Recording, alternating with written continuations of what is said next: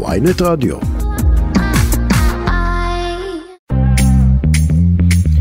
שלום לכם שוב, אתם אה, איתנו בכסף חדש, התוכנית הכלכלית היומית של ynet רדיו. אני צחי שדה, עורכת התוכנית היום היא שקד אילת, נועה פרנק היא המפיקה, ויש לנו גם טכנאי פה, שלא אמרו לי אפילו איך קוראים לו. ניצן מלמד. טוב, אה, מה יש לנו היום? נבדוק אם התקציב וחוק ההסדרים שיונחו מחר על שולחן הכנסת לקראת קריאה ראשונה אה, מביאה בשורה למאבק אה, ביוקר המחיה. אה, ספוילר, לא ממש. ננסה להבין אם בהסתדרות באמת מתכוונים לא לעמוד מנגד בעניין המהפכה המשפטית, כפי שהבטיחו. נתכונן להחלטת הריבית הדי דרמטית בארצות הברית בערב, נדבר על מחירי הדיור ועל אמירות מעניינות של פרופסור אבי שמחון בנושא, ונסיים בסקירה חדשה שמבשרת על צמצום הפער בין האוניברסיטאות למכללות, לפחות בכל הנוגע לכניסה לענף ההייטק. אבל קודם כל, אני רוצה לומר שלום לכתב, הפרשן הכלכלי של ynet, ידיעות אחרונות, גד ליאור. גד, מה נשמע? נשמע טוב, אצלי נשמע טוב, תראה, במדינה קצת פחות טוב נראה. תראה, אנחנו, לפני שאני אגיע איתך גם לאיזושהי אמירה של שר האוצר היום לגבי דברים שכבר דיברת עליהם אתמול וסיפרת לנו על כל הבלאגן באוצר, אני רוצה באמת לדבר קודם כל על, על החיים עצמם. יש לנו תקציב מדינה. וחוק הסדרים שמוגשים מחר אה, לכנסת ואמורים להיות מאושרים בקריאה ראשונה, אני מניח שיעשו קצת רעשים, קצת אה, אה, התנגדויות, אבל בסוף יעבירו את זה בקריאה ראשונה אה, שבוע הבא, נכון? ו... כן, זה יעבור, יש להם 64 מנדטים, גם אם מישהו פתאום יעשה הפגנה, אני סתם אומר ביטן, אדלשטיין, מישהו, יש להם רוב, לא, לא יהיו חמישה שיפגינו, ארבעה שיפגינו, יכול להיות שמישהו, אתה יודע, יחליט פתאום להתחכם, למרות שבענייני תקציב נראה לי שזה לא יקרה, כי אלה באמת הצבעות החשובות ביותר, והייתי אומר שמר נתניהו מאוד מאוד יכעס אם אחד מחברי הליכוד למשל לא יצביע בעד התקציב. עכשיו תגיד, אז מה, אז מה בעצם באמת נשאר לנו שם? היה, היו כמה דברים שירדו ב, בימים האחרונים, נכון? ש, ש, ש, ש, שיצטרכו למצוא להם כסף לדברים אחרים, מה, תוכל לעדכן אותנו מה באמת uh, קרה? תראה, קודם כל יש דברים מרגיזים שהם לא בתקציב. למשל, נקודות הזיכוי, שבסוף לא נמצא מיליארד וחצי שקל, לא נמצאו, כדי לתת את הנקודות האלה לבני 12 עד 18. צריך להבין, אנחנו כבר הרבה שנים משלמים, אה, תמיד זה, אני מעגל את זה, זה תמיד ועשרה, 11 חודשים, למשל זה נקרא מגיל 0 עד 5, זה כבר נמצא שנים רבות, וזה בעצם עד גיל 6, עד גיל 5 ו-11 חודשים. כנ"ל גיל 6 עד 12, זה יהיה. אה, שר האוצר לשעבר ליברמן הוא שאישר את ההגדלה מגיל 6 עד 12 בהוראת שעה, וזה יהיה. אבל מה קורה עם 12 עד 18? לא יהיה בינתיים. למה? כי אין כסף, כי חסרים מיליארד וחצי שקל. איפה הם? למשל בהסכמים קואליציוניים עם הסיעות החרדיות שמקבלים שלושה מיליארד שקל, למשל בזה שנאבד מיליארד שקל מהביטול של uh, המס על המשקאות הממותקים, שזה בערך מיליארד שקל, כן, אם יבוטל, עדיין אגב לא בוטל. באמת, יש, יש כסף, רק צריך לדעת מה לעשות איתו. עכשיו, התקציב הקרוב יהיה 484 מיליארד שקל, כמעט חצי טריליון, פעם ראשונה שאנחנו בחצי טריליון, בשנה הבאה 514 מיליארד שקל, שזה מעל לחצי טריליון. ותקציב די נאה. השאלה תמיד מה עושים איתו. אז יש חלק גדול שהוא קשיח, מתוך זה יותר מ-70% זה תקציב קשיח. אני אסביר רגע מה זה. זה אומר משכורות למורים, משכורות לאנשי קבע, חוזים שהמדינה חתמה עליהם. כלומר, דברים שחייבים להוציא אותם, שאין ברירה, לא שאלה. חייבים, חייבים, צריך להדליק את האור, גם במשרד האוצר חשמל עולה כסף, והמדינה משלמת לזה. זאת אומרת, יש דברים שאי אפשר לבטל. לכן אין כל כך, אבל יש כמה עשרות מיליארדים שאנחנו קוראים לזה השפיל. בשפיל הזה אפשר לתת קצת עוד לקצבאות זקנה, מה שלא עשו, קצת לנקודות זיכוי, מה שלא עשו, קצת אולי לחד-הוריות, מה שלא עשו, ולא לתת לכל מיני גורמים שהם לא כל כך יצרניים, מה שכן עשו. תראה, השאלה באמת... אנחנו דיברנו על יוקר המחיה, אז אוקיי, אז הממשלה הזאת גם הבטיחה לפני שהיא נבחרה להילחם ביוקר המחיה, דיברו כמובן, אנחנו יודעים על מחירי החשמל, ש... אולי הם ירדו קצת, לא בגלל משהו שעשו, אלא בגלל ירידת מחירי הפחם וה, וה, ומכירת תחנת הכוח. זה, זה ביטול דבר, המס, ביטול מס על פחם. וביטול המס, כן, ביטול המס זה משהו שבאמת העריכו מהממשלה הקודמת ו, ו, ו, והמשיכו אחר כך. עכשיו, ומחירי הדלק אנחנו יודעים, נתנו עוד איזושהי הנחה אה, קטנה. מה, מה בעצם יש לנו? הרי דיברו באמת על, על היבואנים הגדולים. דיברו על לפרק מונופולים, דיברו על, אני לא יודע, בשוק הדיור. אה, אה, אמרת את מילת המפתח, צחי, אמרת דיברו. דיברו, איך אומרים ביידיש, אטר גזוקט. דיברו. דיברו ולא עשו, אמרו נילחם, הרי בזמנו היו המכתבים, גם בממשלה הקודמת של השרים אה, ליברמן וברבי ביי, מכתבים חמורים לרשתות הגדולות, ליבואנים, ומה קרה? שום דבר לא קרה. עכשיו גם כן, אנחנו נעשה, אנחנו נפעל, אנחנו נצמצם, אנחנו נפגע במונופולים. מה קרה? זה יצא מחוק ההסדרים, השאירו שם איזה משהו שולי. המאבק האמיתי על יוקר המחיה לא נמצא בחוק ההסדרים, למרות ששבועיים אחרי הקמת הממשלה הזו כונסה מסיבת עיתונאים, שאנחנו זוכרים היטב מה אמר שם ראש הממשלה, מה אמר שם שר האוצר החדש סמוטריץ'. הם אמרו, אנחנו נדאג למעמד הביניים, אנחנו ניאבק ביוקר המחיה, איזה צעד הם עשו? והמעמד הביניים אגב זה בדיוק ההורים לכמה ילדים שעובדים, שעובדים ומשלמים המון מס. לא עשו את זה, זאת אומרת, זה חלקית, כן? לא כן. עשו גיל 12 עד 18. אני לא רואה שום סיוע בכלל למשפחות האלה בתקציב. ובעצם. יש לנו אבל, יש לנו אבל מעבר לזה שבאמת אין את המאבק הזה, אז גם יש לנו אבל חוקים שהיו אמורים להיות והיו אמורים להכניס מיסים. שירדו, כמו למשל הפטור ממע"מ על אה, תיירים, נכון. כמו למשל קיצור הפטור אה, ממס אה, לפנסיונרים, שאולי זה נכון אגב להמשיך ולהשאיר אותו. זה אגב מ-25, זה לא כרגע, נכון. אבל זה משנת 25, כן. נכון, אבל, אבל הרבה דברים שתכננו עליהם בתקציב, בוא, אני אגיד לך, רק היום היה דיון בכנסת, אתה יודע, שבוועדת הכספים לגבי מס, לגבי מע"מ על, על תרופות, להוריד את המע"מ על תרופות שלא, כן, שלא נמצאות בסל. שלא נכון. נמצאות בסל, ואומרים, אבל רגע, אבל אה, זה עולה מיליארד שקל, אה, אז, אז מאיפה, מאיפה הכסף יבוא לכל התוכניות האלה של הממשלה שכן נכנסות, הרי אנחנו, איפה, איפה אנחנו נראה את זה, תהיה לנו עוד קיצוץ רוחבי גדול יותר? ואני אומר לך, אלה החלטות צודקות. אני יודע שרשות המיסים מאוד מתנגדת לזה שיהיו שיעורי מס שונים על מוצרים שונים. פה מדובר על תרופות, לא מדובר פה על משחת שיניים, מדובר על תרופות. על תרופות מצילות חיים. אז אפילו כאן, היום רשות המיסים ומשרד האוצר התנגדו, הם אמרו אנחנו לא כל כך בעד זה, זה, זה הוכן לקריאה ראשונה ואמר חבר הכנסת גפני, יו"ר ועדת הכספים, זה יובא לכנסת לקריאה ראשונה ונראה אחר כך מה יהיה. כן. אני לא בטוח שזה יהיה, אנחנו כמובן פרסמנו ידיעה שזה מה שהוחלט, אבל אנחנו רואים שבעצם הממשלה הזאת, אני אגיד דבר די חמור, לא כל כך פועלת בעד האזרחים. היא עסוקה ברפורמה המשפטית שלה, צודקת או לא צודקת, זה כרגע לא משנה. היא לא עוסקת בחיים עצמם, אמרת קודם, החיים עצמם. היא לא עוסקת בלעזור למעמד הביניים, בלעזור בקצבאות הזקנה לאנשים שמזדקנים פה ואין להם כסף אפילו לקנות תרופות. היא לא... וגם לא ממש בהגברת התחרות אפילו, אתה יודע, אם באים ואומרים, טוב, אנחנו לא רוצים לתת קצבאות, לא רוצים לתת כסף לאנשים, לא רוצים לחלק, אבל אולי אנחנו כן רוצים לנסות באמת לפרק מונופולים, להוריד ככה את יוקר המחיה, גם זה לא באמת קורה, קורה רק הדיבורים. גם את זה לא עושים, כי, כן. כי יש, אתה יודע, הון שלטון, וכנראה שקצת אה, חוששים, הם מאוד מאוד חזקים היבואנים וגם הרשתות, והממשלה לא רוצה להתעסק איתם. אגב, נגיד בהגינות כמו הממשלה הקודמת שלא רצה להתעסק איתם, וכמו הממשלה הקודמת קודמת שלא רצה להתעסק איתם. חד משמעית, אה, והזכרת באמת את עניין הרפורמה, המהפכה המשפטית, אה, שבאמת, זו שאלה שהאחרונה שאני רוצה באמת לדבר איתך עליה, היה השבוע הרי דיון באוצר, אנחנו דיברנו עליו, כתבנו עליו, הסתירו מאיתנו את המסמכים שהציעו. שהציגו אה, אגף תקציבים והכלכלנית הראשית, שהיו מאוד מאוד חמורים לגבי ההשלכות של אה, הורדת דירוג אה, למדינת ישראל. התייחס לזה שר האוצר בצלאל סמוטריץ' אתמול. התייחס לזה היום מנכ"ל האוצר שלומי אייזלר והוא אמר, נכון. והוא אמר, והוא אמר בוועידה של מקרקעי ישראל היום, הוא אמר שבעצם זה אם אנחנו רק נקרא הוא שלח את הצופים לקרוא את המסמכים האלה, אז אנחנו נבין שההנחות שם... יש רק בעיה אחת, אתה יודע מה הבעיה? שמשרד האוצר לא פרסם את המסמכים, הם הודלפו.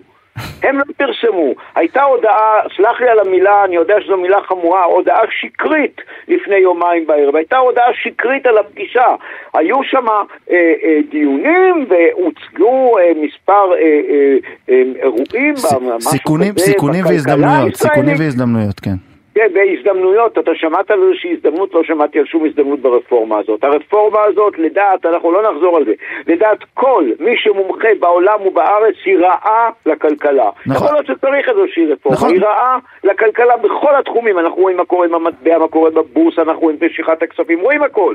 אז אה, לספר לנו ולהגיד לנו, לכו תקראו איזה, לקרוא במסמכים מה אומר ראש אגף התקציבים הכלכלית? היינו מאוד שמחים אבל לקרוא, אם היו מפרסמים לנו אותם, זה לא שלא היינו צריכים שידליפו לנו אותם. כן. לא כתוב שם שהרפורמה הזו היא פנטסטית, מה שטוענים ראש הממשלה ושר האוצר, שהיא תשפר את כלכלת ישראל. הם היחידים אגב שאומרים את זה, לא שמעתי על אף אחד שאומר את, ה, את הדברים האלה. יכול להיות שהיא לא תזיק מאוד, יכול להיות שזה יארך זמן, בטווח הבינוני אולי, ולא בטווח הקצר, אבל זה שהיא תועיל, לא שמענו אף כלכלן אומר את זה. טוב, גד ליאור, אה, הכתב, הפרשן הכלכלי של ynet, ידיעות אחרונות, אנחנו נמתין ונראה לגבי אישור התקציב, אולי דברים עוד ישתנו בהמשך, אולי נקבל הפתעות לטובה גם. בהחלט, אתה יודע, מילה אחת שיש, אתה יודע, באנגליה אומרים תמיד, יש שתי אמירות בחדשות שלהם. היום גמר הכדורגל, והיום יום התקציב, זו חגיגה, זה משהו גם בארץ כאן, היה פעם מצב כזה, היום יום התקציב. אף אחד, תשאל אנשים ברחוב, הם אפילו לא יודעים שמגישים מחר תקציב, זה לא חגיגה פה, זה משהו שמוגש כאילו בשוליים, ביום שני יש ישיבה בכנסת שאפילו לא הוקדשו לה הרבה שעות, פעם זה היה יום שלם, כי הם עסוקים ברפורמה המשפטית, אין להם זמן למה שבעצם מנהל את המדינה הזאת, התקציב. אין. זמן לממשלה הזאת לעסוק בזה. גד ליאור, המון המון תודה. להתראות. תודה.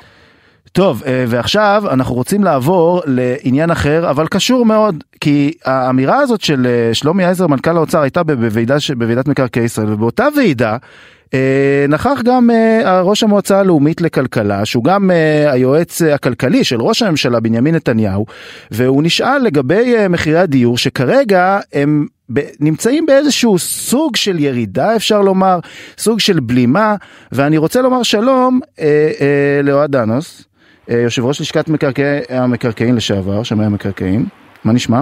שלום, שלום. שלום, אז טוב, לפני שאנחנו נדבר על המצב של מחירי הדיור והכל, אני רוצה שתשמע ביחד איתי את מאמר אה, שמחון היום. כשאמרתי שאחרי שניכנס אה, לתפקיד, שראש הממשלה יהיה ראש הממשלה, ואם לי תהיה שם השפעה, מחירי הדיור, אה, נעצור את עליית מחירי הדיור תוך שבועות, כמה חודשים, לגלגו, והנה זה קורה. עכשיו, זה קורה בגלל שני דברים. דבר ראשון, יש את העניין החיצוני שדיבר עליו השר, וזה עליית הריבית. אבל זה, זה, זה לא דבר חיובי כשלעצמו, מפני שזה עוצר את עליית המחירים דרך זה שזה מקשה על אנשים לקנות דירה. זה לא מה שאנחנו רוצים. זה גם ביקושים כלואים, הם משתחררים אחר כך. הדבר השני אה, שקורה זה שאני חושב שהציבור מאמין לממשלה. מפני שבמחירי הדירות זה הרבה מאוד ציפיות. טוב, אה, אה, מר דנוס, אתה רוצה להגיד לי האם, האם אתה רוצה ללגלג או לא ללגלג? אני רוצה להציע מניע נוסף. האביב, הממשמש ובא. הוא אחראי לירידה במחירי הדיור. זה כן. בערך מה ש... כן, אנשים הולכים לטייל, אז הם אה, מוכנים לשלם פחות על דירות אולי. ברור, מה, בוא, בוא, בוא, אין שום קשר לאמון בציבור בממשלה, אנחנו לא נמצאים במקום הזה, אין, הממשלה הזאת עוד לא עשתה שום דבר בשביל שיאמינו או לא יאמינו בה. גם הצעדים שננקטו בתחום הדיור הם מינוריים, הם שוליים, אין שום תוכנית כוללנית לשוק הדיור. אנחנו נמצאים עכשיו בשביתה בוועדות המקומיות, בירידה בהתחלות הבנייה. אני לא יודע על מה הוא נסמך שהוא אומר שמאמינים לממשלה. תראה, בוא, הוא אמר, הוא, הוא אמר את זה כזה בזה, שיש דבר נוסף קטן שקוראים לו הריבית. אה, בוא, אה, כנראה ש... זה אך ורק ריבית, זה מה שמשחק היום בשוק הזה, זה מה שמשפיע על שיקול הדעת של רוכשי הדירות. זה מה שמשפיע על שיקול הדעת של אה, יזמים וקבלנים שהיום בוחרים פרויקטים בפינצטה ולא יוצאים לדרך במלוא הכוח כי הם לא יכולים, כן? כן. אלה הדברים שמעכבים היום את השוק. אה, אפשר לדבר גם על הרפורמה אגב כעוד כן. גורם מעכב, כי אה, היא גם משפיעה אצל חלק מהציבור, על ה... בלי להביע דעה, כן? על אי הוודאות, זה אתה יודע, לא צריך... אה, אבל בהחלט היא משפיעה על, על הסנטימנט של חלק מהאנשים בצורה שלילית. היא גורמת גם למי שבעדה לחשוב ולראות מה יקרה, להשהות רכישות. כל הדברים האלה, צריך להבין, עוסקים בצד הביקוש. זה הדבר היחידי שאני מסכים בדברים שהוא אמר, והמשמעות היא שברגע שזה יסתיים באיזושהי צורה והביקושים האלה יפרצו, אם זה בעוד חצי שנה, שנה, שנה וחצי, אתה יודע, כן, קשה להעריך. אחוז, פריים של חמישה אחוז, זה משהו שהמשק יכול להתרגל אליו. זה לא ריבית, זה לא ריבית של 20 אחוז בשנה, כמו שהיה בשנות ה-90. כן, למרות אוקיי? שיכולה להיות לנו עוד עליית ריבית אה, בעוד שבועיים, תלוי גם מה לא, יהיה לא, בערב הברית. כן. הוא עד חמישה אחוז יגיע קל, אין לו כן, בעיה. כן. הוא, הוא שם לגמרי, אבל זה לא משהו שאתה יודע, זה משהו שאפשר להתרגל אליו. ואם הציבור יתרגל אליו, ו- ו- ואני לא מסכים עם פרופסור שמחון ש... שנדל"ן זה ציפיות, נדל"ן זה בדיוק, בדיוק לא ציפיות, זה בדיוק מה שאנשים צריכים, זה לא איזה מוצר שהם יכולים ב- נכון. בעיתות צרה לוותר עליו, כן? אז אני, אני חושב שהדבר הזה יתהפך לממשלה הזאת, עם כל האמון שהציבור נותן או לא נותן לה, יתהפך לה על הראש. אני הייתי בהחלט מציע שינצלו את ההפוגה הזאת, לייצר, להגדיל היצעים ולסייע ליזמים לבנות היום, ואז אולי, אולי, גם מהעלאת הריבית הזאת תצמח איזושהי רמת מחירים נמוכה ואפשר יהיה לשמר אותה בהמשך. עכשיו, כמה באמת אתה חושב הסיפור הזה עם ועדות התכנון והעצירה הזאת היא משמעותי מבחינת הקרב הזה בין הרשויות המקומיות אה, לממשלה, גם בסיפור הזה? זה גם גורם שיכול אה, לעכב, אה, אנחנו לא נראה את זה עכשיו, אני מניח. הוא מעכב, הוא מעכב, כן, הכל, לא, הכל זה לא היום, כן. זה מגיע, זה מגיע, זה מגיע עוד חצי שנה, עוד שנה, עוד שנה וחצי, כשיהיו פחות דירות ולא יבינו למה, אז אולי מישהו יזכור או מישהו יזכיר שזה נובע גם מהדברים האלה, גם מהעובדה שהשלטון המרכזי מנסה עכשיו בחוק ההסדרים להכניס את היד לכיס של הרשויות החזקות ולהעביר כספים, לעשות כספי איזון לרשויות חלשות. אני, אפשר להתווכח אם זה מבחינה חברתית נכון או לא נכון, מה שבטוח זה שהשלטון המקומי מתנגד, מתקומם ושובת, והשביתות האלה זה הארכות זמנים ש... שגם ככה הן ארוכות הרי בישראל, לא? לוקח פה, כן, עד ש- עד כן. שבונים משהו פה זה לוקח אה, די הרבה זמן. כן, ובסוף בסוף אתה עובד על זמן. גם אם אתה הצלחת לייצר יותר אה, מלאי תכנוני או יותר שיווקת, בסוף צריך גם שהדירות האלה ייבנו בזמן מהיר. כי אם לא, וזה מתמסמס לאורך שנים, אז לא עשית כלום. סיפקת את הביקוש השוטף. אגב, הערכות לגבי החודשים הקרובים ש- שנראה באמת עוד איזושהי ירידה במחירים, ב- ב- ב- כן, בגלל בהחלט, הביקושים? בהחלט, בהחלט. אנחנו רואים שכבר העלייה אה, ירדה דרמטית, ירדה מ-20% ל-14%. נכון. כן, היה לנו כמעט, שאנחנו- כמעט, כמעט אפס בחודש האחרון, אני מניח ש...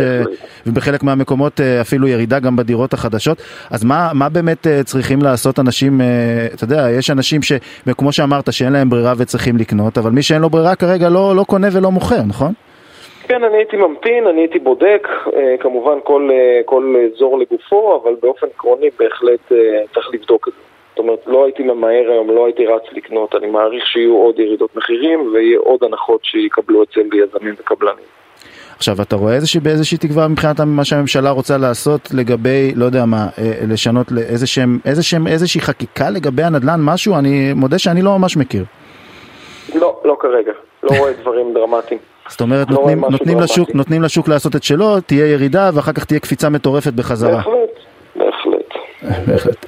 טוב, אה, אה, יושב ראש אה, לשכת שמאי המקרקעין לשעבר, אוהד דנוס, המון המון תודה על השיחה הזאת. תודה, להתראות. תודה. טוב, אנחנו יוצאים להפסקה מוזיקלית קצרה וחוזרים לכסף חדש.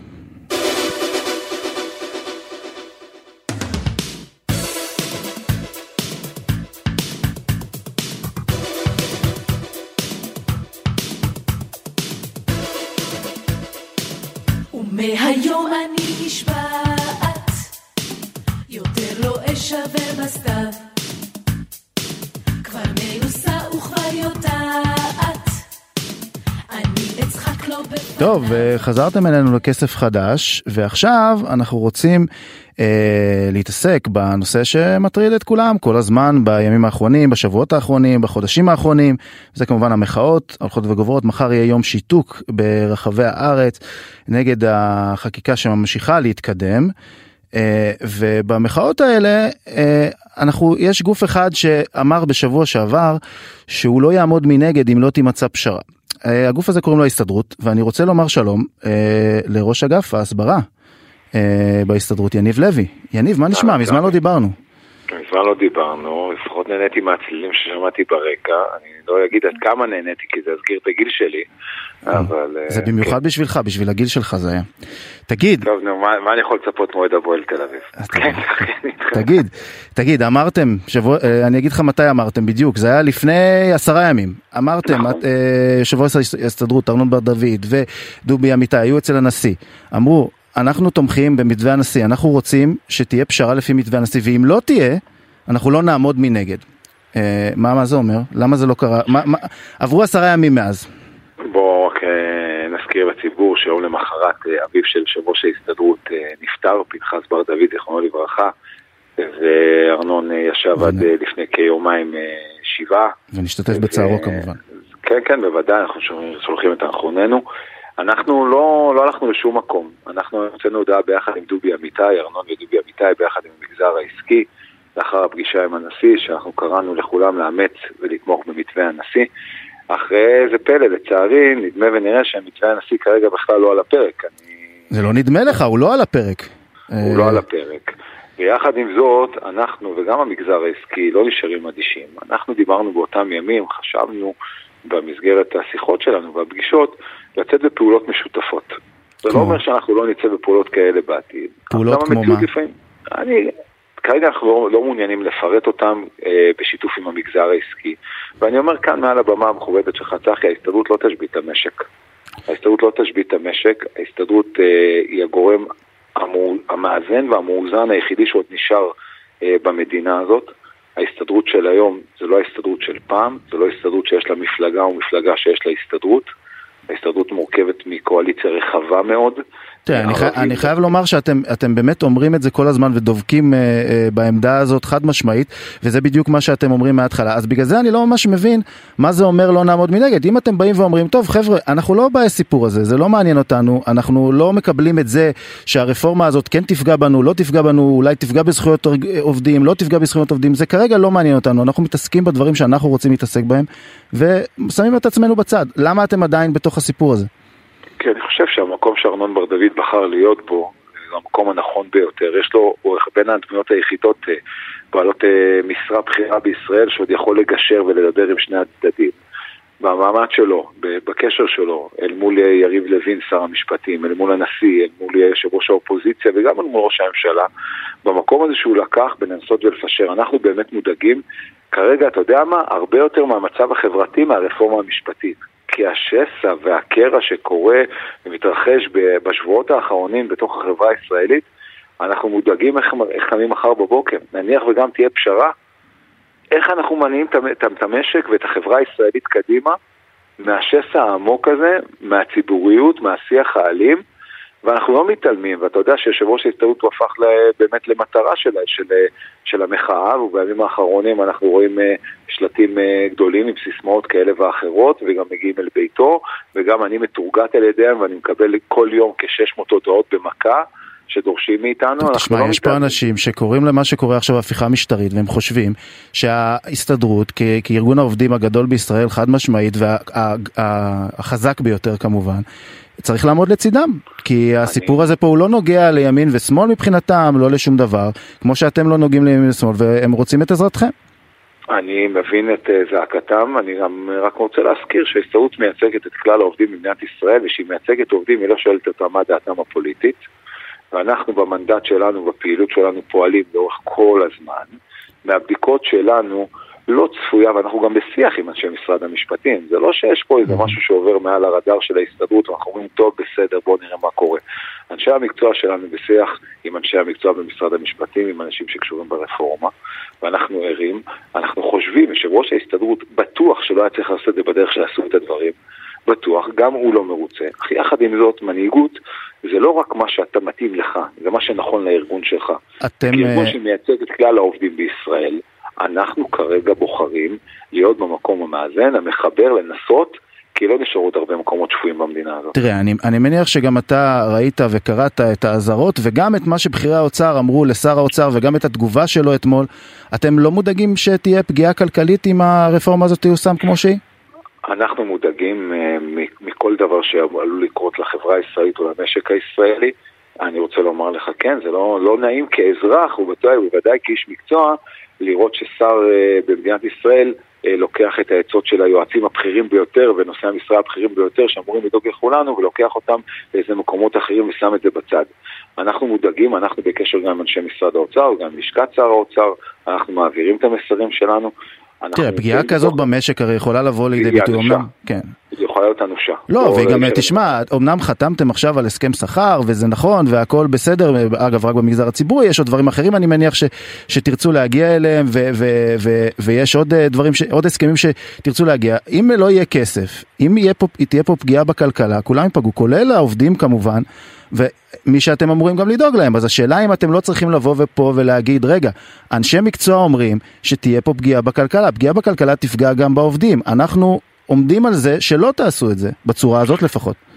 צחי, אני חושב שאתה יודע שאת מה שאנחנו רוצים לומר לאוצר אנחנו תמיד אומרים וישיר והרבה פעמים מאחורי הקלעים ואנחנו לא רצים לכל דבר ומוציאים הודעות ומספרים אנחנו באמת מאמינים שהמשק הישראלי צריך לקבל איזה נתיב אחד של שקט והיגיון אנחנו את המסרים שלנו מעבירים, ראה מה, מה קרה בסוגיה של הפנסיה, שרצו לפגוע בפגיעה אנושה בקרנות הפנסיה במאות מיליוני שקלים מדי שנה.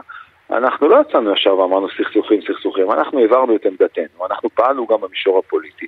כמה, כך גם אנחנו פועלים עכשיו בסוטיה, בסיטואציה הזאת, שראש ההסתדרות הוא בין היחידים בין כל הצדדים שיכול לדבר עם כולם, שכולם מגיעים למשרדו, שהוא יכול לצאת לכל המשרדים של כולם, עושים את זה בשקט. אנחנו חושבים שערב חג הפסח המשימה הלאומית החשובה ביותר זה באמת היה לעצור כרגע, לאחד את השורות ולנסות ולדבר. אבל, אנחנו... מבחינה, אבל הדבר הזה לא קורה, אתה יודע, לא באמת עוצרים. אה, אה, החקיקה נכון, ממשיכה, אנחנו יודעים. אה, אין עצירה מלאה, זה נכון, ואנחנו רואים שהם ממשיכים, ואני רוצה לומר לך שאני העליתי את הרייטינג של ערוץ הכנסת, כי זה מה שאני רואה כל יום, מצד אחד אני נדהם וקצת נגעל כאזרח, מצד שני אתה מבין שאנחנו צריכים שטובי האנשים שלנו יחזרו אל בית המחוקקים וישרתו את העם נאמנה, כי מה שאנחנו רואים זה באמת אה, טרלול של תשעה וחצי מיליון אזרחים ערב יום העצמאות ה-75, שבויים בידיהם של 120 פוליטיקאים, שהם בינם לבין עצמם על כל דבר, וראית מה קרה בשעה האחרונה על חוק שנועד להגן על נשים בנושא אלימות. באמת בלתי נתפס. אז, אז לא אתה לא מרגיש ש... שאתם כן צריכים לתפוס פה איזושהי עמדה? תראה, אני אגיד לך מה, גם אתה הזכרת את עניין הפנסיות שהצלחתם להשיג והכל בשקט וזה, ואני מסכים איתך, אתם, אני חייב לומר, ההישגים שאתם משיגים, וגם המסיבת עיתונאים והסכם שכר עם, אה, עם אה, שר האוצר בצלאל סמוטריץ' שלפני הבחירות, בוא, בוא נגיד שזה לא בדיוק אה, כוס התה של ההסתדרות ושל העובדים, לפחות לפי מה שהוא התבטא קודם, ונראה שהכל גן עדן, זאת אומרת, אתם מצליחים להשיג את הדברים. השאלה... אם אתם לא, אם יש, אין פה איזשהו, אה, איזושהי תמורה מצדכם. אתה יודע, אולי הוא רוצה שקט, אה, שר האוצר, מבחינת ההסתדרות, ומבחינתכם שלא תתערבו בסיפור הזה, אז הוא נותן לכם פחות או יותר את הדברים שאתם רוצים. צחי, מעולם ואף פעם במהלך תקופת המשא ומתן שנמשכה קרוב לשבועיים וחצי שלושה, מהמשאים ומתנים המהירים והיעילים והנכונים, כי לא היה בו לכלוך שיצא החוצה, מעולם הסוגיה המשפטית לא עלתה לא בשיחות בין ארבע העיניים של ארנון ושל שר האוצר, ולא של הצוותים המקצועיים, ואנחנו צריכים לתת הרבה רספקט וכבוד לפקידות הבכירה במשרד האוצר, לדעת שהיא מקצועית, והיא לא מדברת איתך שאתה מנהל משא ומתן על הסכם שכר אה, שיכול לתת מענה לכ-700 אלף איש, היא לא מדברת איתך על סוגיות פוליטיות, הם חושבים איך, איך נכון לחזק ולשמור על קופת המדינה, ואנחנו חושבים איך נכון ולחזק את האדם העובד. הסוגיה הפוליטית אין פה תן וכך, וכל מי שמנסה לייצר ספין שאנחנו לא פועלים בגלל שנתנו לנו הסכם מסגרת רחב, מדבר שטויות. כל האנשים שמת, ש, שמזדהים כגורמים כאלה ואחרים בהנהלת ההסתדרות, אז בואו אני אספר לציבור הרחב, אין הנהלת הסתדרות, יש הנהגת ההסתדרות. והנהגת ההסתדרות לא התכנסה בשבועיים האחרונים בגלל האבל שארנון היה אה, נמצא בו. ואנחנו אומרים בצורה מאוד מאוד ברורה, אין כאן תן וקח, יש כאן מציאות שאנחנו מסתכלים עליה בעיניים. אנחנו, אני רוצה לשאול אותך שאלה, למרות שאתה המראיין כמובן, נניח והשבתנו את המשק ליום אחד, מה קורה ביום למחרת? חבר'ה, זה לא, זה לא משחק, כרגע אנחנו צריכים למצוא את הנתיב ויום שביתה עולה למעלה ממיליארד שקלים, אני מזכיר. אנחנו צריכים למצוא את הנתיב הנכון לשיח, לחבר. את הלחצים שלנו אנחנו יודעים להפעיל. תראה, אני בטוח אבל שאם לא הייתם, לא הייתם מגיעים להסכם שכר ש, שמקובל עליכם, ואני לא מדבר עכשיו על המשפטי, לא הייתם מגיעים להסכמים שזה, אז הייתם משביתים את המשק. זאת אומרת, אתה אומר זה עולה מיליארד שקלים, אבל במקרים ש, שצריך, הרי זה, זה, זה, הרי אתה יודע, זכות השביתה, אני מניח שגם אתה אה, וגם אה, אה, יושב ראש ההסתדרות לא תוותרו עליה, וכי היא... אני מזכיר לך שנזרק בלון ניסוי לפני כמה שבועות נכון? בנושא, והבלון חזר תוך 22 דקות בערך למאיפה שהוא יצא, אבל צחי, אני בוא נזכיר לך ולציבור הרחב וגם לי בקול רם מתי המשק הישראלי שבת. המשק הישראלי שבת בפעם האחרונה באזור 2011-2012,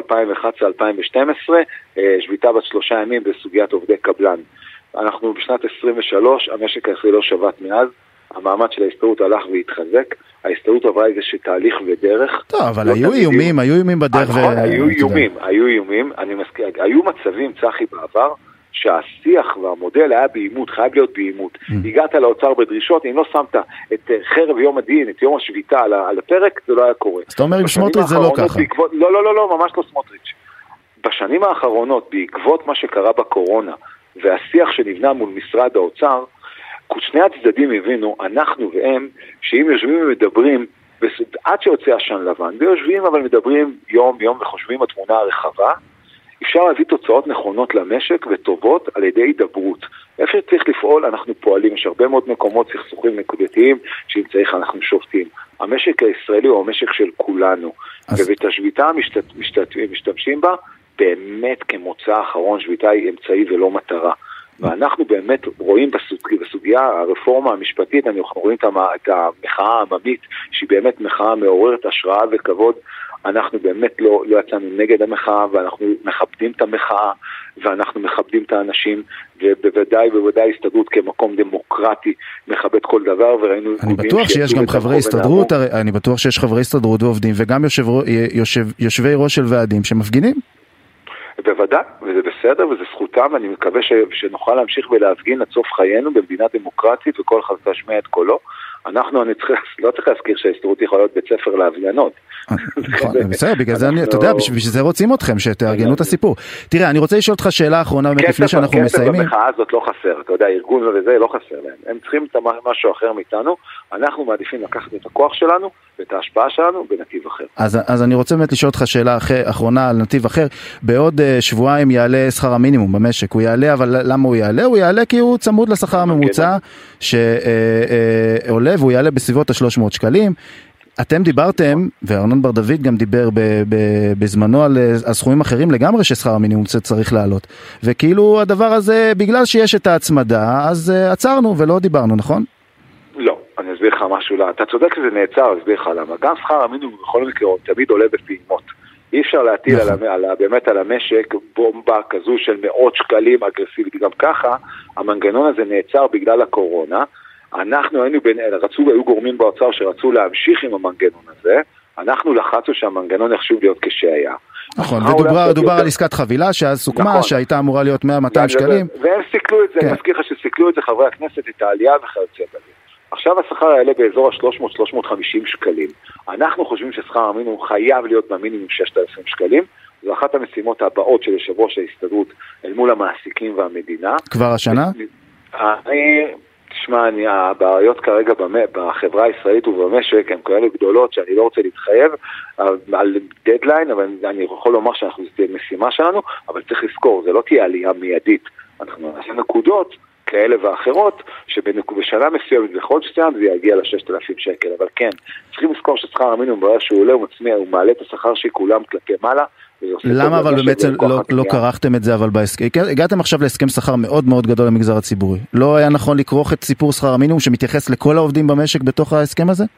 ברגע, אנחנו דיברנו גם על הסוגיה הזאת, אה, היו גורמים באוצר שרצו שחלק מהתוספות שכר יהיו כחלק מהעלייה שצפויה גם כך, אבל אני מזכיר שאנחנו נאבקנו בכך שהם יחזירו את המנגנון לכפי שהיה ושהשכר יעלה.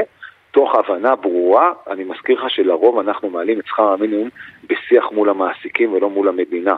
תמיד אנחנו הגענו להסכמות מול ארגוני המעסיקים, ואז פנינו לצו הרחבה, וככה זה קרה. אני מאמין שמול, בשיח שלנו מול דובי אמיתי, שהוא נשיא המגזר העסקי, אנחנו נוכל להגיע בחודשים הקרובים, בתקופה הקרובה, לשיח כזה ולנסות להניע את המהלך. גם המעסיקים מבינים שמ-5,300 ל-5,600 שקל בחודש אי אפשר לחיות במדינת ישראל ולו אפילו שבוע אחד, ואנחנו צריכים לה, להרים את זה כלפי מעלה.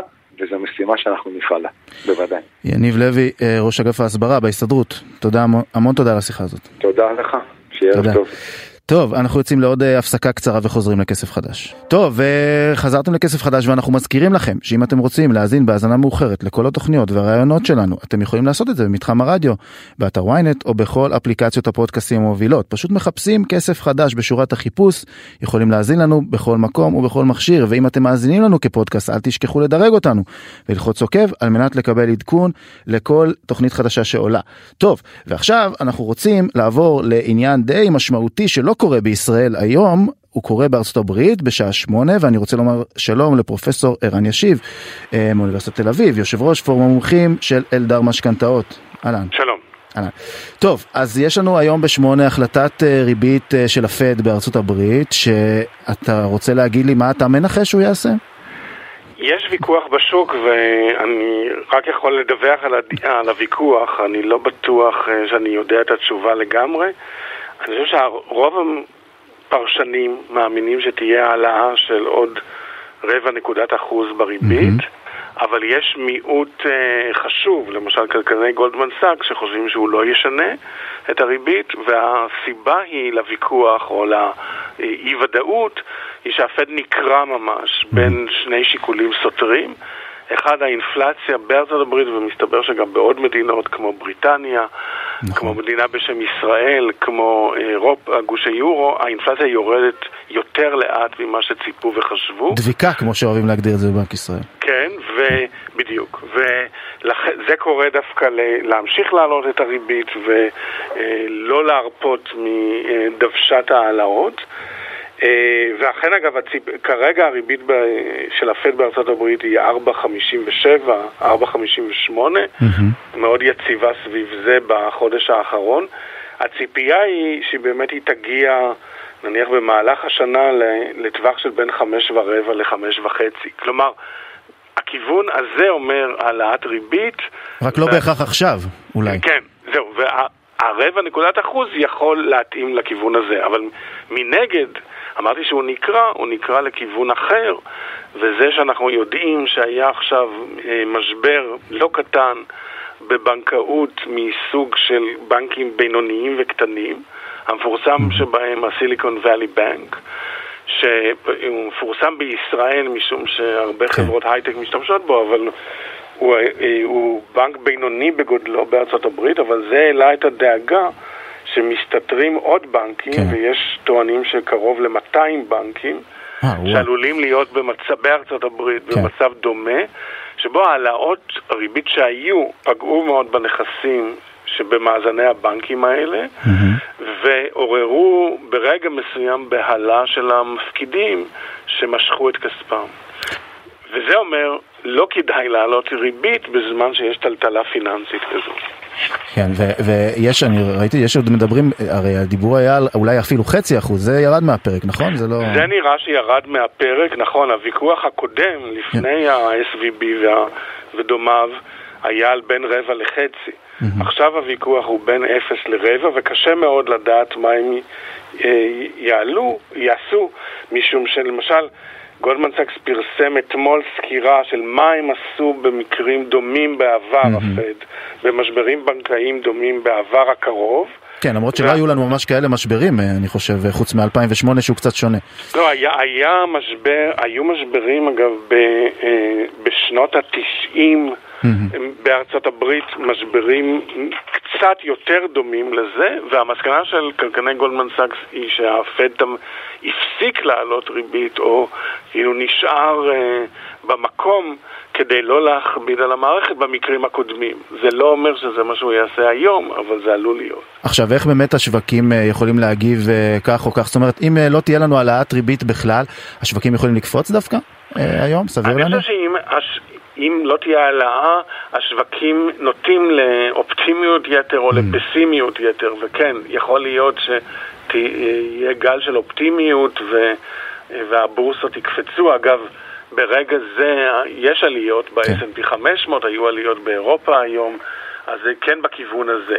אם הפד יפתיע מאוד ונניח יעלה בחצי אחוז, חצי נקודת זה יכול אחוז, להפיל. אז יהיה בדיוק הפוך. אנשים, אה, כל השווקים אה, ישקשקו וירדו. אגב, הקריסה של, אה, של קרדיט סוויס, שהיא לא קשורה לגמרי למה שקרה בארצות הברית כמובן, היא גם משפיעה על ההחלטה הזאת? זאת אומרת, על האווירה במערכת הבנקאית אולי? ככה, על הפד ישירות לא, על הפד בעקיפין כן, כי קרדיט סוויס הוא בנק גדול. הבנק החדש המאוחד תחת UBS מעניין גם את הפד, כי הוא בנק ענק במונחים גלובליים, ו, אה, והפד יתחיל לעקוב אחריו ברצינות אה, עוד יותר גדולה. אז במובן הזה... כל המערכת אה, מעניינת את כן. כולם, ודאי שהאווירה בחוגים בנקאיים הפכה הרבה יותר שבירה, הרבה יותר אה, שברירית, ו, ומאוד מקווים שהבנקים המרכזיים אה, קצת יאטו את תהליך העלאת הריבית שנראה שיימשך ב-2023, ושיש חששות על יציבות מערכת הבנקאית. כן. אז, חי, אז חייבים באמת לשאול, אה, בעוד שבוע וחצי זה מגיע אלינו, החלטת הריבית הבאה, ואז, ופה המצב אני חושב קצת שונה, לא? זה כמובן אה, התחשבו במה שיעשו בארצות הברית, אבל האינפלציה כאן גם כן הפתיעה לרעה, ו, והמצב במערכת הבנקאית שלנו הוא לכאורה בסדר. נכון? נכון. אז, אז, אז אה, מה מה ההערכות כרגע לגבי מה שזה, נכון. יש עוד אה, זמן אמנם. כן, על ישראל הייתי אומר שכנראה בנק ישראל ילך בהקשר הזה בעקבות הפד, וסביר לכיוון של איזו העלאה מסוימת משום שהאינפלציה הפתיעה לרעה כמו במקומות האחרים. אה, מעניין יהיה לראות אם הפד לא יזוז היום, האם גם בנק ישראל יעשה משהו דומה. יכול להיות, קשה לדעת. כן, אפס זה, זה כמעט לא סביר, לא? כן, זה... זה כמעט לא סביר, אבל אני רוצה להדגיש שבישראל יש אה, פיל שבחדר, משהו לגמרי אחר. כן. אה, מתחוללת כיום הפיכה משטרית. הדבר הזה בטווח הקצר מביא לפיחות של השקל. נכון. פיחות של השקל הוא אינפלציוני. אז בנוסף לכל האינפלציה הדביקה והדברים שדיברנו עליהם, יש מגמות רעות במשק הישראלי מהבחינה הזאת, ובנק ישראל ירצה להיערך להם או להגיב להם, ודווקא זה אגב, אני, אני, אני רק אומר בהקשר הזה שזה העלאת הריבית, החלטת הריבית תהיה בשלישי באפריל, שזה יום אחרי היום שבו אמורות, אמור לעבור בקריאה, אה, אה, בכנסת אמורות לעבור ה- נכון, ה- ה- החוקים, אז אתה יודע, אז יכול להיות שזה אפילו ישפיע באופן ישיר. נ- נכון, לגמרי נכון, ולכן השיקולים האלה הם בכיוון של העלאת ריבית ואפילו יותר חריפה אה, מהפד על ידי בנק ישראל. ויש דבר נוסף, הריבית, הריבית בנק ישראל היא לא הריבית היחידה במשק. בפני משקי בית ופירמות עומדות הרבה ריביות אחרות. למשל ריביות על אגרות חוב. השוק, שוק אגרות החוב המקומי והבינלאומי מושפע כל הזמן מההתפתחויות בישראל, ולמשל לפני כמה ימים הייתה קפיצה בפרמיית הסיכון של מדינת ישראל על אגרות חוב שלה. כן. הדבר יכול, זאת אומרת, אם יימשכו הדברים כמו שהיו בעשרה שבועות האחרונים, סביר להניח שתהיה עליית תשואות בשווקים האלה, כן. בלי קשר להחלטת בנק ישראל, ומשקי בית ופירמות בישראל יעמדו גם ככה בפני ריבית יותר גבוהה. טוב, או לא, יותר לא, גבוהות. לא, לא בשורות טובות במיוחד, לא. אבל אה, אנחנו חייבים אה, לסיים. פרופסור ערן ישיב, אוניברסיטת תל אביב, יושב ראש אה, פורום המומחים של דר משכנתאות, המון תודה על השיחה הזאת. תודה. טוב, עכשיו אה, אנחנו רוצים לעבור אה, לעניין אחר, לדוח שפורסם היום בבוקר, שאומר שיותר בוגרי מכללות מתחילים להשתלב בהייטק יחסית לאוניברסיטאות. היה לנו פער והוא צומצם. אז אני רוצה לומר שלום לאורי גבאי, אה, מנכ"ל מכון מדיניות, Start-Up Nation. מה נשמע? שלום צחי ושלום למאזינים. אהלן. טוב, אז בוא, בוא תגיד, תראה, אני אגיד לך, הדוחות האלה, הם אה, כל כמה זמן אנחנו באמת, אה, בוד... אה, יש בדיקות, איך יותר כדאי, איפה כדאי יותר ללמוד כדי להיכנס להייטק, ותכף להיכנס למצב של, של ההייטק בכלל במצב הנוכחי, אבל בוא תספר לנו, מה, מה מצאתם בדוח שפרסמתם היום? אז באמת אני חושב שכמו כמו שתיארת, הנקודה היא לא מכללה או אוניברסיטה, הנקודה היא בסופו של דבר שאנחנו מסתכלים על ההייטק הישראלי ואנחנו רואים כבר תעשייה בוגרת של סדר גודל של 350-400 אלף איש, שהכניסה אליה נעשית דרך אה, מגוון ערוצים. אם פעם זה היה, כשאני למדתי מדעי המחשב אה, לפני די הרבה שנים, אה, זה היה בעיקר אוניברסיטאות ומכללות כמעט לא לימדו. היום מסלולי הכניסה להייטק הם מגוונים, יש כאלה שישר קופצים מהצבא, יש כאלה שהולכים לאוניברסיטאות, מכללות, יש לנו חומרים בדוח שגם מה שאנחנו קוראים קודיק בוטקאמפס, או, או קורסים חוץ אקדמיים שמתרכזים רק בלימודי תכנות, אה, זו גם דרך לגיטימית ואפילו היא הולכת וגדלה אה, בחלק שלה אה, בהייטק. אז אני חושב שככה צריך להסתכל על זה, כתעשייה בוגרת עם... יש עם הבדלים אבל בסוג של המשרות שבהם משתלבים? זאת אומרת, אולי לואו לבל קצת יותר? ב- ב- אז זה מה שחשבנו, אז זה מה שחשבנו, ואנחנו רואים למשל על קודיק בוטקאמפס, על סיירות תכנות, אנחנו רואים למשל שבחברות רב-לאומיות נוטים פחות לגייס אותם, לעומת חברות שבבעלות ישראלית שנוטות קצת יותר לגייס אותם. הסתכלנו בין אה, אוניברסיטאות ומכללות, וכל הזמן היינו תחת התחושה שעוד רגע אנחנו נמצא שהנה האוניברסיטאות הרבה יותר טובות, ולא מצאנו את הנתונים האלה. אה, בסופו של דבר נראה שהמכללות עושות עבודה אה, טובה מאוד, אה, ובהחלט הם ערוץ אה, אה, טוב, לגיטימי, רחב, שמאפשר אה, לא רק למתי מעט להיכנס להייטק, אלא באמת לאוכלוסייה, לאוכלוסייה רחבה. אגב, יש, אני, השאלה אם יש גם תופעה, אתה יודע, בשנים האחרונות אה, יש אה, מי, שלא, מי שמתכנתים בגילאים הצעירים ושיוצאים באמת אה, 8200 או לא משנה מה, אה, ששואלים אותם איפה למדתם, הם לפעמים צוחקים, לומדים לבד, לא הולכים באמת לאוניברסיטה, לא?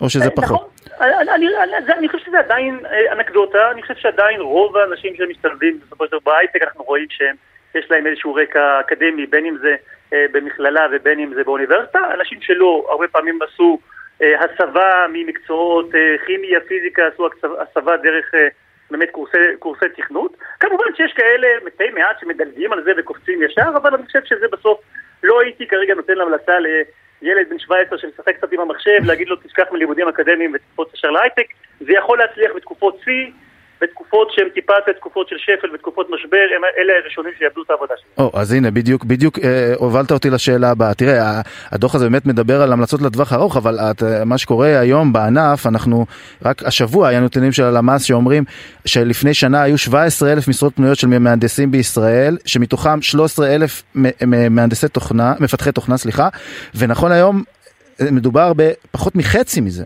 זאת אומרת, ירידה מטורפת. השאלה, לאן זה הולך בזמן הקרוב מבחינתכם? אולי אתם יודעים דברים שאנחנו לא.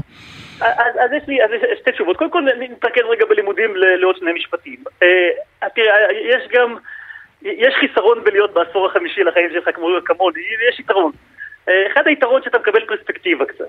אה, תראה, אני הייתי במשבר בשנת 2000 שאמרו שההייטק בעולם הולך להיעלם ויותר לא יהיה הייטק, וההייטק רק הלך וצמח. הייתי ב-2007 כשאמרו שהכלכלה העולמית הולכת להסתיים, והיא לא רק התאוששה, אלא ההייטק צמח אפילו יותר. הייתי ב-2020 כשאמרו שהכל נגמר, וזה המשיך לצמוח, ואני מבטיח לך שגם ניפגש עוד כמה שנים, תעלה אותי לשידור ונדבר על זה שב-2023 חשבנו שהכל נגמר, ורק הכיוון של יותר ויותר טכנולוגיה, יותר ויותר מחשבים, יותר ויותר תכנות, הק- הקטע הזה בחיים שלנו רק הולך וגדל, והביקוש לאנשים שיתכנתו דברים ויפתחו דברים רק ילך ויגדל. זה כמעט אקסיומה. אני לא מכיר מישהו שמערער את זה. אני בהחלט מסכים איתך, רק אתה יודע, יש איזשהו פיל בחדר שנמצא כרגע שמשפיע על ההייטק מעבר למשבר העולמי ולמה שקורה, וזה כמובן החקיקה המשפטית, ההפיכה המשטרית, איך שתרצה רפורמה, איך שתרצה לקרוא לה, ואיך שמי שירצה זה, ש...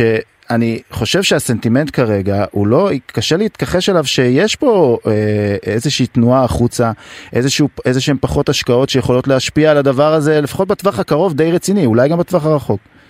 אני, אני חושב שאתה צודק, ואם לרגע היה מת- מתפרש מזה שאני לא מודאג, אני מאוד מודאג. אני מתעסק בנושא של ההייטק הישראלי ב-15 שנה האחרונות על בסיס יומי. הייתי גם סמנכ"ל אסטרטגיה ברשות החדשנות, זה מה שאני עושה ב-15 שנה האחרונות. מעולם לא הייתי כל כך מודאג, אני לא, זה לא פיל בחדר, זה עדר פילים בחדר. אה, בואו נתייחס לזה בפרופורציות הראויות. אה, זה אירוע מקרו שיכול מאוד להשפיע על ההייטק הישראלי, הוא כבר משפיע על ההייטק הישראלי, אה, הוא עלול להשפיע הרבה יותר. מי שמסתכל קצת על ההיסטוריה של ההייטק הישראלי, רואה שהוא צמח משותפות מאוד מאוד הדוקה בין הממשלה לבין תעשיית ההייטק, נכון. אה, צמחו ביחד. הקשר החזק הזה, ולא משנה מאיזה צד של המפה הפוליטית אתה מסתכל על זה, העובדה היא שיש כרגע שבר בחברה הישראלית, ויש איזשהו שבר שמתרקם מול העיניים שלנו, בין ההייטק ובין הממשלה. זה לא יכול להמשיך לצמוח ככה. עכשיו, ישבתי, אם קודם אמרתי שראיתי משברים, משבר כזה עדיין לא ראיתי. וזה כולנו צריכים להיזהר, שכן, מה שאמרתי, שהביקוש העולמי לטכנולוגיה ילך ויגדל, אין לי ספק שזה נכון. האם הביקוש הזה יבוא מישראל? זה אני לא יודע, וזה כולנו מקווים שכן, אבל האם אני מודאג? אני מאוד מודאג. טוב, אה, אורי גבאי, בסיום הלא אופטימי הזה, כמו שסיימנו קודם, גם לא אופטימי במורן הקודם לצערי, אבל, אבל זה מה יש. אה, מנכ"ל מכון מדיניות אה, Start-Up Nation, המון המון תודה על השיחה הזאת, ואני מקווה ש... ואני בטוח שאנשים עדיין יחפשו איפה ללמוד וללכת להייטק, גם במצב הנוכחי בישראל. תודה לך, צחי, תודה למאזינים. תודה. טוב, אה, הגענו לסוף התוכנית שלנו, אה, כסף חדש. אה, אחרינו, דודו ארז ויואב רבינוביץ' עם סיכום היום. בשבוע הבא יהיה כאן רועי כץ ביום ראשון. אז תודה רבה לשקד אילת על העריכה, לנועה פרנק על ההפקה, וגם לביצוע הטכני, לחגי בן עמי. אז המשך האזנה נעימה, שיהיה לכם המון כסף חדש. It's been a while. I know I shouldn't have kept you waiting. But I'm here now.